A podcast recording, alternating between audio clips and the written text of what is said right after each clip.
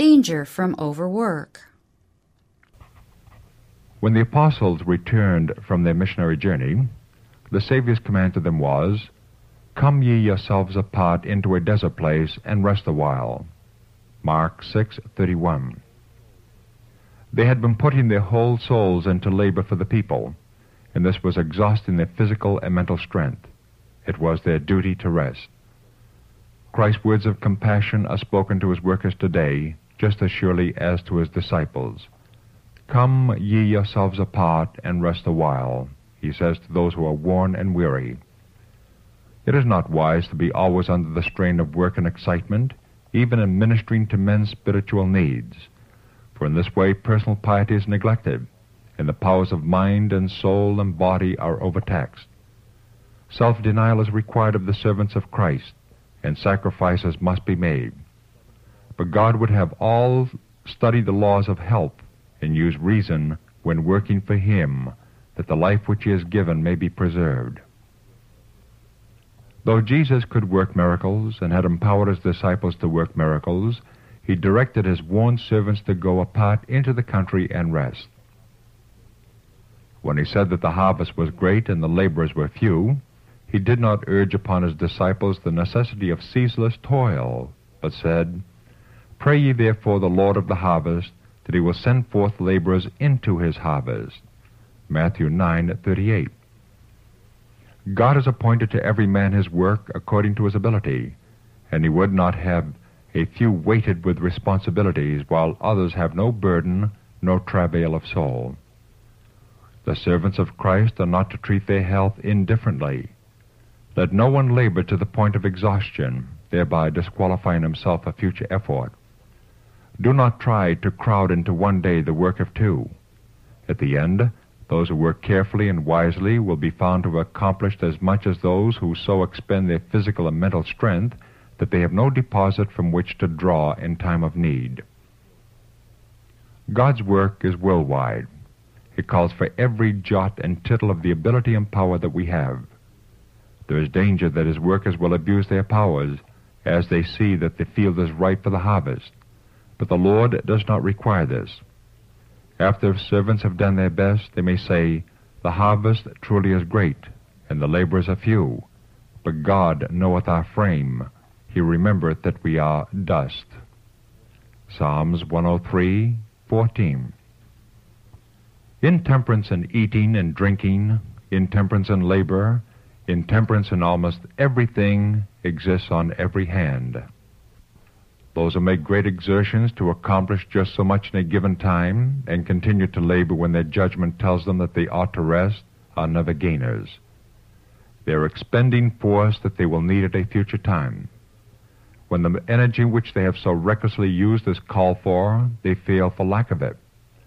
Physical strength is gone, and mental power is unavailable. Their time of need has come, and their resources are exhausted. Each day brings its responsibilities and duties, but the work of tomorrow need not be crowded into the hours of today.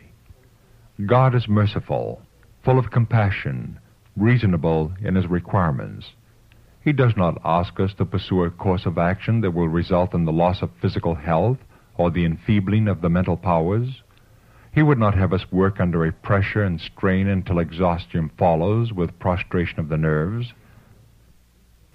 There is need that God's chosen workmen should listen to the command to go apart and rest a while. Many valuable lives have been sacrificed because of a disregard of this command.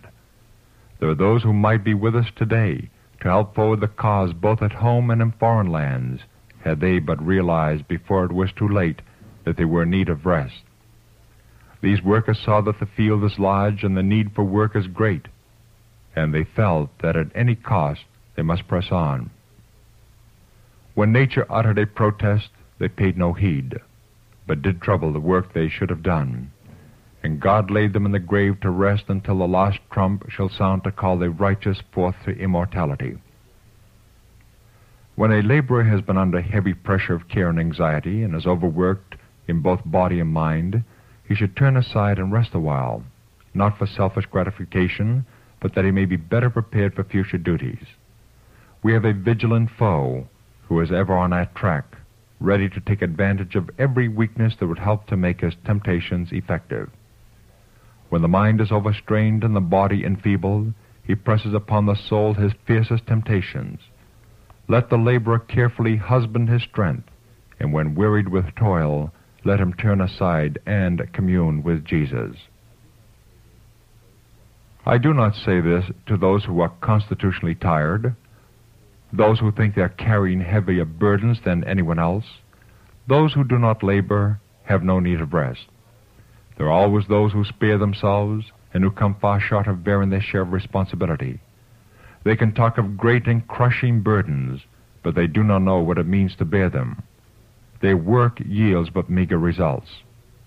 It was to those worn down in his service, not to those who were always sparing themselves, that Christ addressed his gracious words. And today, it is to the self-forgetful, those who work to the very extent of their ability, who are distressed because they cannot do more, and who in their zeal go beyond their strength, that the Savior says, Come ye yourselves apart, and rest awhile. In all who are under the training of God is to be revealed a life that is not in harmony with the world, its customs, or its practices. And every one needs to have a personal experience in obtaining a knowledge of the will of God. He bids us, Be still and know that I am God. Psalms 46:10.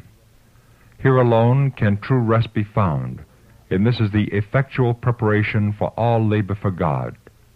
Amid the hurrying throng and the strain of life's intense activities, the soul that is thus refreshed will be surrounded with an atmosphere of light and peace. The life will breathe out fragrance and will reveal a divine power that will reach men's hearts.